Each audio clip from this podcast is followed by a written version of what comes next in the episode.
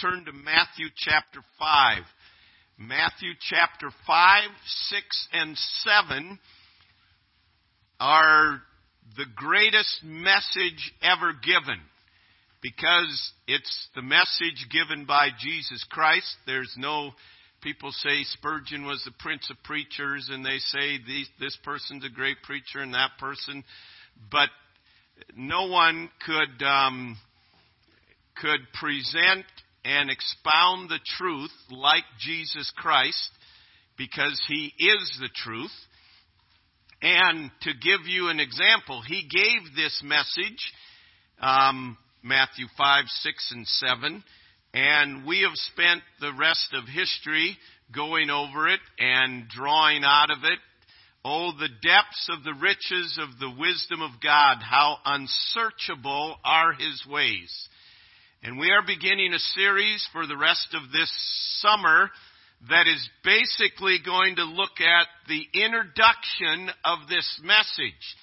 That gives you an idea how great, a little, we're just scratching the surface to look at the greatness of Christ that we're going to take eight weeks, and we could take longer than that, but to look at just the introduction. But the introduction begins in verse 1 And seeing the multitudes, he went up into a mountain. And when he was set, his disciples came unto him, and he opened his mouth and taught them, saying, Blessed are the poor in spirit, for theirs is the kingdom of heaven. Blessed are they that mourn, for they shall be comforted. Blessed are the meek, for they shall inherit the earth. Blessed are they which do hunger and thirst after righteousness, for they shall be filled. Blessed are the merciful, for they shall obtain mercy. Blessed are the pure in heart, for they shall see God. Blessed are the peacemakers, for they shall be called the children of God. Blessed are they which are persecuted for righteousness' sake, for theirs is the kingdom of heaven. Blessed are ye when men shall revile you and persecute you and shall say all manner of evil against you falsely for my sake. Rejoice and be exceeding glad, for great is your reward in heaven, for so persecuted they the prophets which were before you. Let's bow together in prayer. Lord, we thank you for your word that we're able to um, access, that we're able to read, that your Spirit is able to use to minister in our life. And Lord, every one of us here today comes with different needs, with similar needs. And Lord, we all come with needs that only you can meet. And so we ask for your uh, Spirit to do a very active work in each of our lives. I acknowledge that in and of myself, there's no way I can accomplish your purposes, and I plead your mercies for your glory alone. We ask in Jesus' name, Amen. Every one of us want things to go well with us. You know, you never wake up and say, man, I, I just hope I have a bad day today. I mean, most people wake up and say, could I just have one day where everything goes well? We, we desire, and naturally so, we, we want things to go well. We want to be blessed. It's interesting. We'll, we'll look at various people and we'll think, they, they are blessed. Look, look at what, and it may be we look at what they have, um, in maybe possessions or maybe in a, in a marriage or a family or in their job or in physical appearance or whatever it is, but we come to various conclusions. Wow, they, they are truly blessed. This desire for blessing, honestly, this alone gets many people involved in Christianity. They believe that, that getting in with Christ is the way to make things go well. And um, sometimes they get in and find that um, maybe it didn't go according to the way that they expected.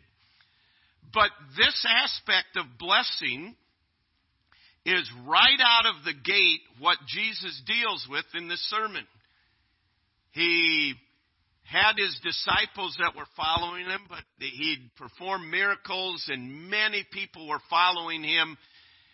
And he went up into a mountain and his disciples gathered around him and he wanted to teach them the foundational principles of his life, of his way of being a follower of Christ. And as he sat down, he opened his mouth and he taught them and this introduction.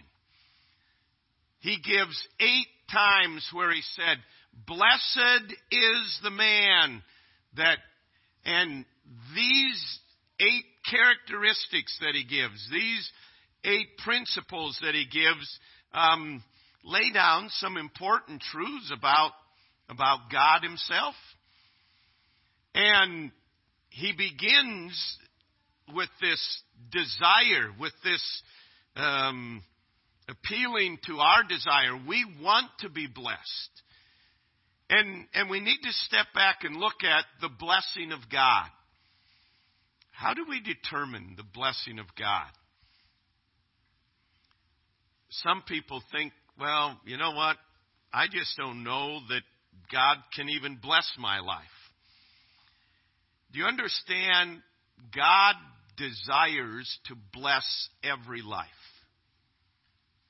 Every life, and God has blessed every life, but the fullness of God's blessing, every life is made in the image of God. And He has blessed every life with that. He has blessed every, every life of every human being with this, this aspect of, of um, we are eternal. We are made in His image in the sense that He breathed into us the breath of life, and we now um, will have either eternal fellowship with God or eternal separation from God. But God wants to bless, and He uses the term here, blessed are the poor in spirit. Blessed are they that mourn. As some translations may translate it, happy. The Greek word that is translated blessed or happy is much more than, than maybe we would consider as blessed, and it's much more than, than happy. Most of the time, we think of of happy as being circumstance related. The term that he used here means there is a spiritual well being and prosperity. It refers to a deep joy in the soul. There is a, a peace in the soul. What's involved in this is there is a deep joy in the soul. Uh, although there may be waves on the top, in the, in the recesses of the heart and soul, there is joy, there is peace, there is contentment, there is a rest in God. You understand the bottom line? That's, that's desperately what people want. They want a peace of mind. And people will chase after things and think this will satisfy, and, and they find that nothing in this world will satisfy except Jesus Christ. But it, it, is a, it is a term that is used as an exclamation of this inner joy and peace that comes by being right with God. Happiness may indeed be a part of it but it is, it is a happiness that transcends what happens in the world around us. It is a happiness that comes when the soul is being favored by God and in a right relationship with God. God wants to bless every life. You know, you've you've run into people that that I don't know, I guess Eeyore from Winnie the Pooh, right? Everything is bad. Everything, oh my, If I didn't have bad luck, I wouldn't have any luck at all, you know. And and and they they would tend to think that God doesn't want to bless me. I'm just I'm just on the short end of the stick, you know. And always have been that way and always will be that way. And there's people that have that mentality. The truth of the matter is God wants to bless every life and He's given us the opportunity, and He makes known to us the paths of blessing. And that's what He's doing in this introduction. He's saying, you will have this, this deep inner joy and peace in your life as you embrace this and follow this. And He gives us the path of blessing. And during the next uh, several weeks, we're going to look at that and, and look at these individually. But he gives us the blueprint. He gives us the directions. And it's time we take the directions out and read the directions and follow the, the directions. But God's blueprint, God's path to blessing, is opposite to what we naturally think, and that's where we run into problems. God's ways are not our ways. His ways are higher than our ways. His ways are right. And God's ways are not our ways. In fact, this is where we, we run into the rub. This is where we run into a problem. God says this is the path to blessing, and, and, and it, it goes against everything we feel, against everything that is around us in the world. How can that be a blessing? How can that be a path to blessing? And that's where it comes into um, what we talked about in the adult Sunday school this morning, where it comes into the relationship of faith. Faith is just believing what God said He would do. So, God wants to bless every life. God and and the blessing that we're talking about is, is an inner peace and joy knowing you are right with God and have fellowship with God.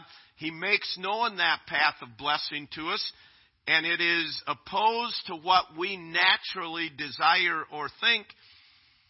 But he says, Blessed are the poor in spirit, blessed are they that mourn, blessed are the meek. Is this just a blessing that we're talking about that will be in eternity? I'm living here. I'm living now. I want blessings now.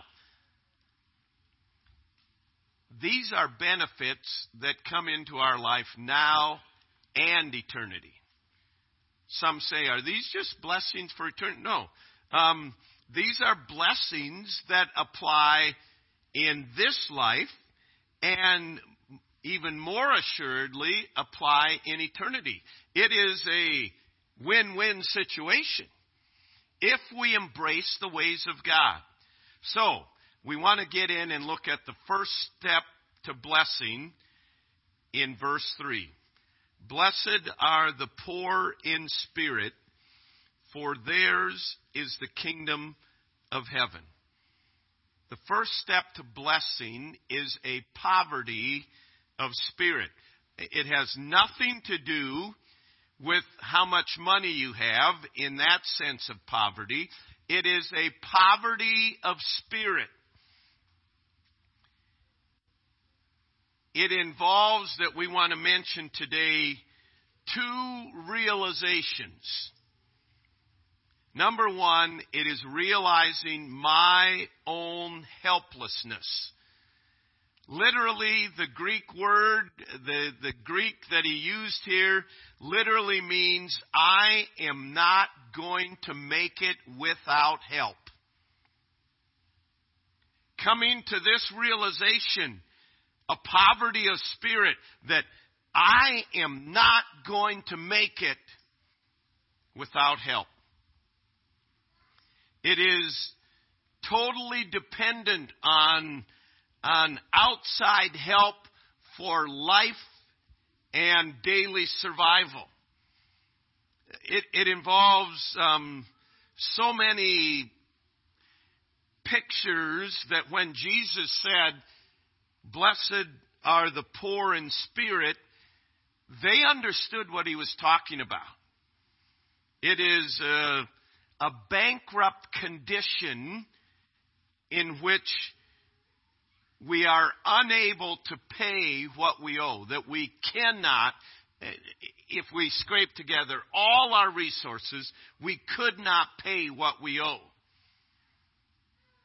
At, at this time, those that would do business would come to the, the local markets and the areas, and they, they had um, what in this term that Jesus used, poverty of spirit, it meant that their bench was broken. If, if someone's bench was broken, it means that they were unable to carry on business. They were unable to, to um, um, do business. They didn't have the resources. And the bench that the, the business keepers would normally sit on to do business, their bench would literally be broken to tell people, no, you cannot do business with this person. He does not have a bench to sit on. He is not able to fulfill. He may promise you things, but he is not able to fulfill it.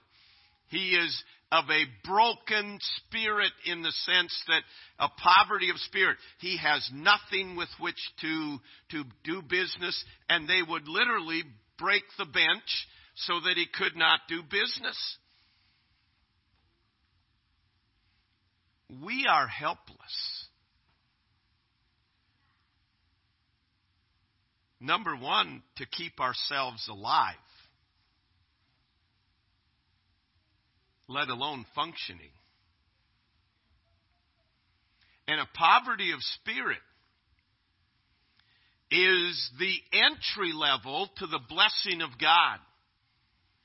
God uses many, many things in our lives to bring us to this point. He'll use pain, he'll use disappointment, he'll use reversals, many, many things.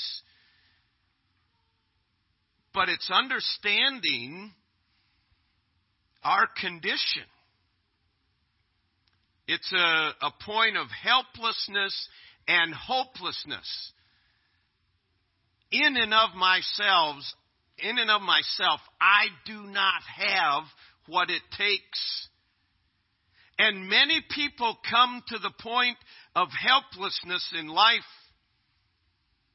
but then they make the wrong decision. They come to the point of hopelessness. And we're living in a society today where it is being magnified over and over again. People coming to the, the, the end of things and just saying there's no purpose in living. And they believe the devil's lie. And they come to the right conclusion life without God is helpless and hopeless. That is the right conclusion but they come to the wrong response. Poverty of spirit is realizing my own helplessness, but secondly, it's realizing my need of God. In and of myself, terms that Jesus used to describe ourselves in our own sin. It's, it's a given. Every one of us are sinners. Every one of us are separated from God. But terms that God used, let me just quickly. I am destitute, which means I am in extreme want. This is, this is how we are apart from Christ. I am impoverished, meaning I am drained of all essentials. I do not have. I am impoverished. I am wretched, meaning I am dejected, I am rejected, I am, I am in a wretched condition if left to myself.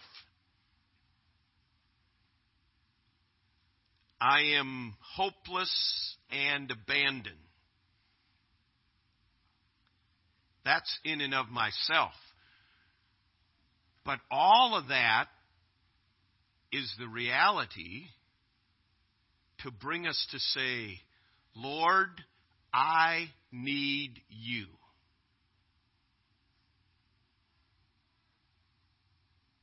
There is no answer for our sin.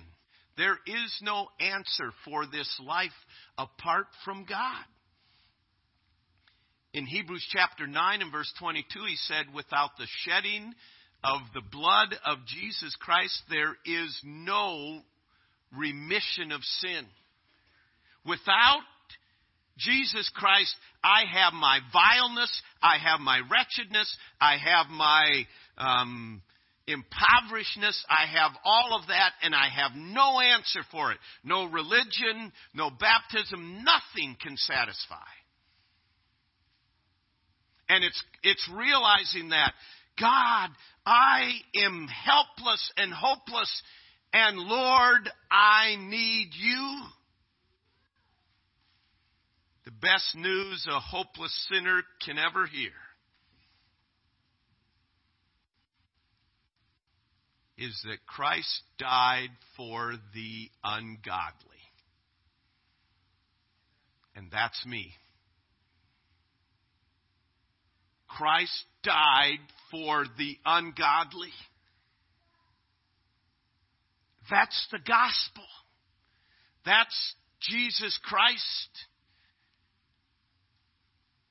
In 1776, living in England, a man by the name of Augustus Toplady, a very intellectual man, a man of means. But the Lord directed him as a young man to gather at a little meeting of believers, and he sat and listened to as he said, a stumbling young man who probably could not write his own name share the gospel of Jesus Christ at this small little gathering. And the Spirit of God caused Augustus Toplady to understand his poverty of spirit that there is nothing I can offer to God to forgive my sin. There is, I am, I am totally dependent upon Him. And at that inconspicuous meeting, he called upon Jesus Christ for the forgiveness of sins.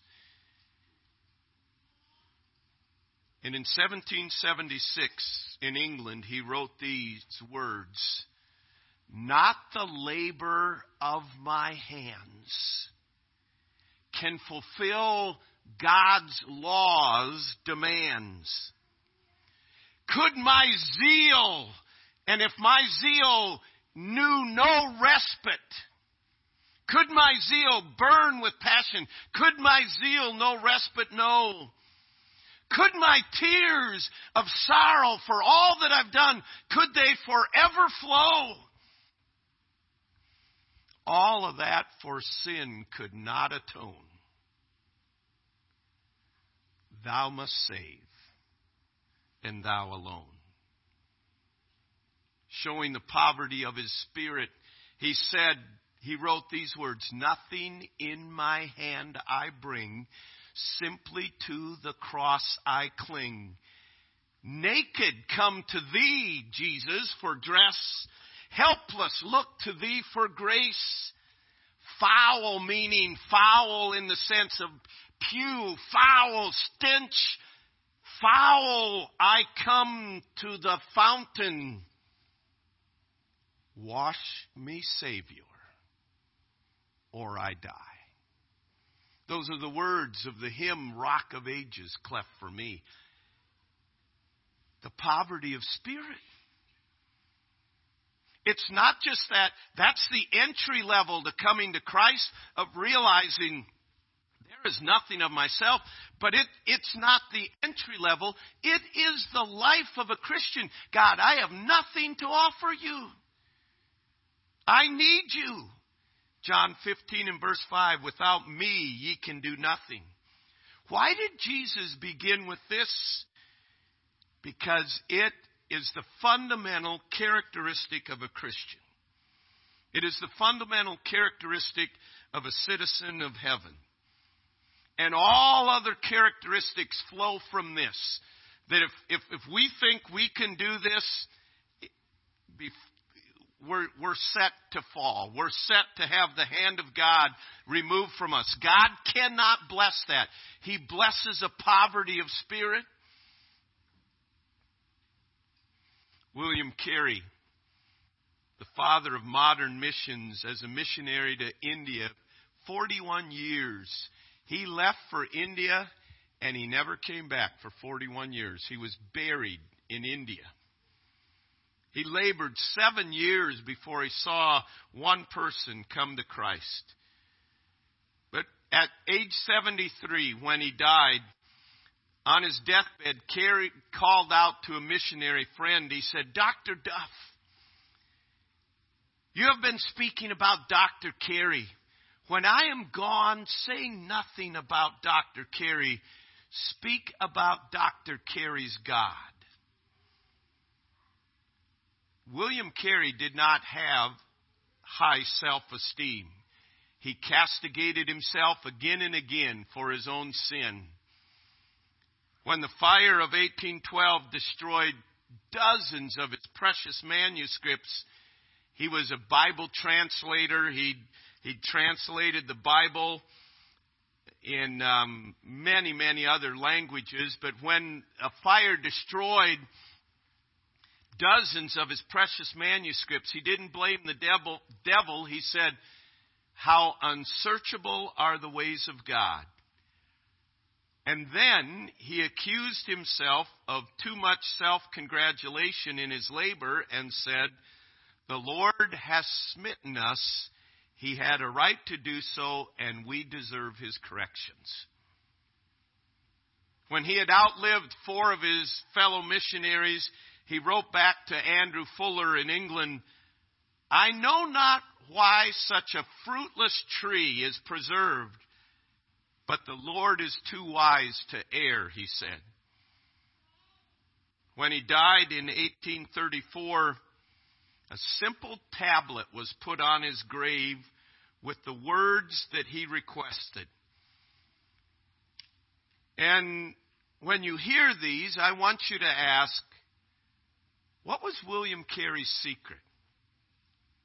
How could he persevere for 40 years over all the obstacles that he had? He was a homely man, suffered from recurrent fevers, limping for years from an injury that he did, uh, had earlier, and yet he put the entire Bible in six languages and parts of it in 29 other languages. What was the secret of this man's usefulness and productivity? Here's what the tablet on his grave reads as he told them to put it.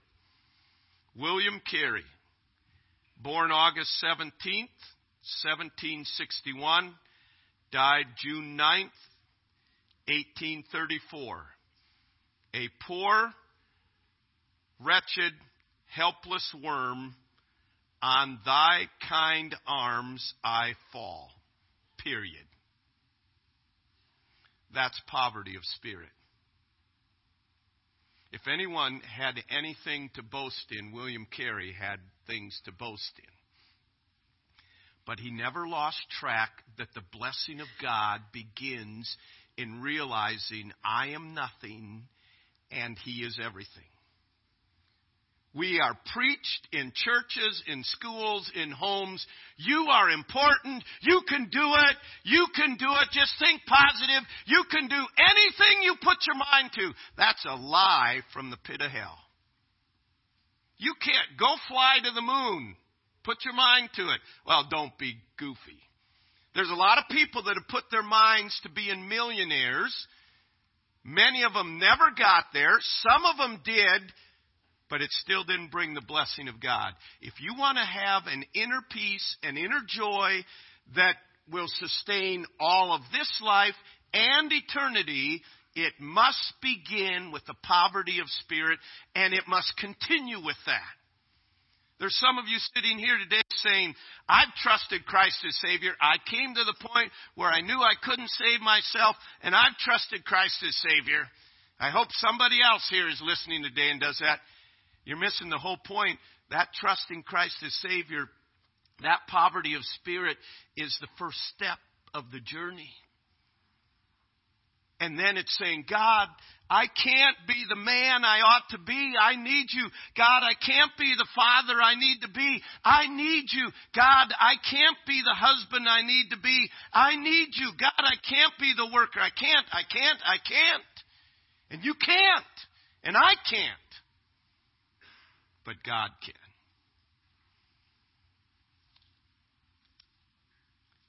In the book of Revelation, chapter 3, writing to the church at Laodicea that scholars far greater than I say it typifies the last days churches says, I know your works. And he wrote to the church and he said, Because you say, I am rich and increased in good and have need of nothing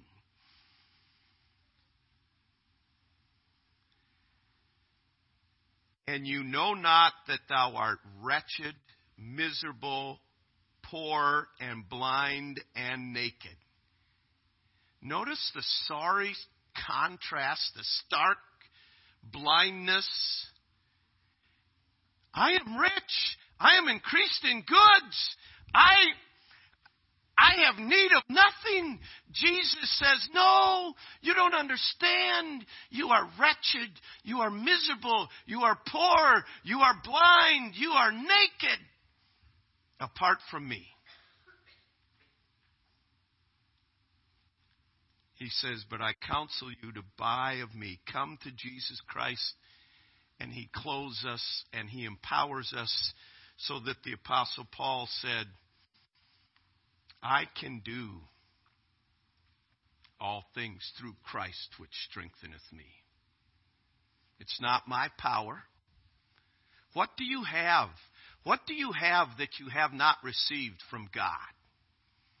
Everything you have.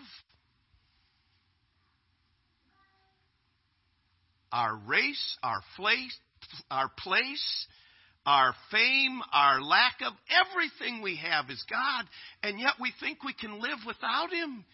And it all begins with the poverty of spirit. And, and tonight we'll be looking at, at if we really have a poverty of spirit, it will be manifested in our lives in certain ways. And it will be manifested in God, I need you. I can't do this. I don't care if you've done it for, for 30 years. I've been preaching 40 years. But I can't do it. There's no way I can do it unless God does it. And it's that poverty of spirit that we must embrace. Conviction to my own soul as I read these things and, and read the illustrations that we gave here. Not the labors of my hands can fulfill thy law's demands. Poverty of spirit begins in salvation, saying, God, I need you to forgive my sin. But poverty of spirit continues in saying, God, I can't have the fruit of the Spirit. I can't respond right. I can't think right. I can't do right. I can't do anything apart from you. And then God loves to come alongside and say, I can fellowship with that.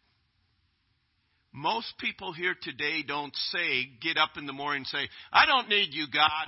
We don't do that. We just live our life like we don't need Him, though.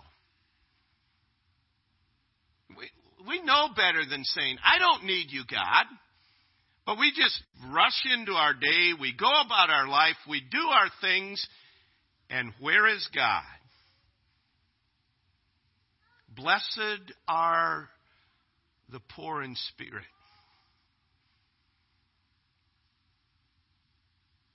For theirs is the kingdom of heaven. Heavenly Father,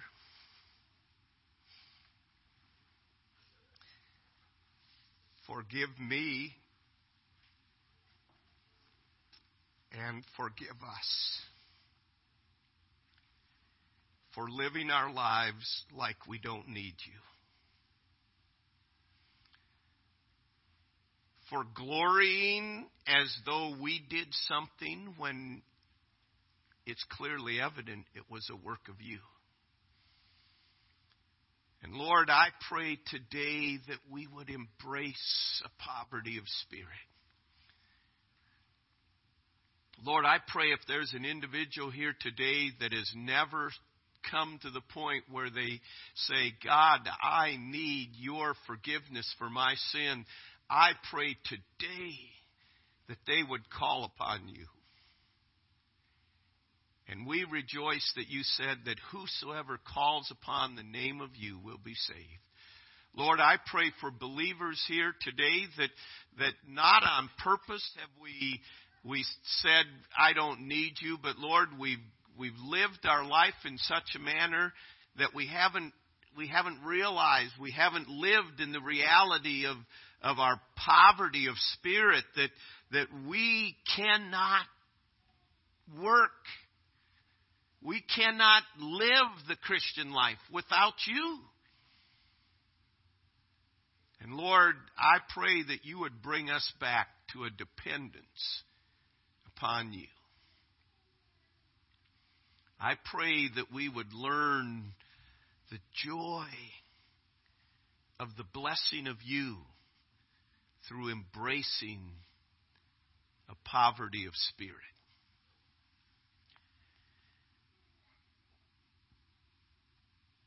Lord, we need you. You are our fortress. And yet we often run to other things for cover. Lord, I pray that truly you would be pleased by what you see in our hearts today. We pray in Jesus' name. Amen. Let's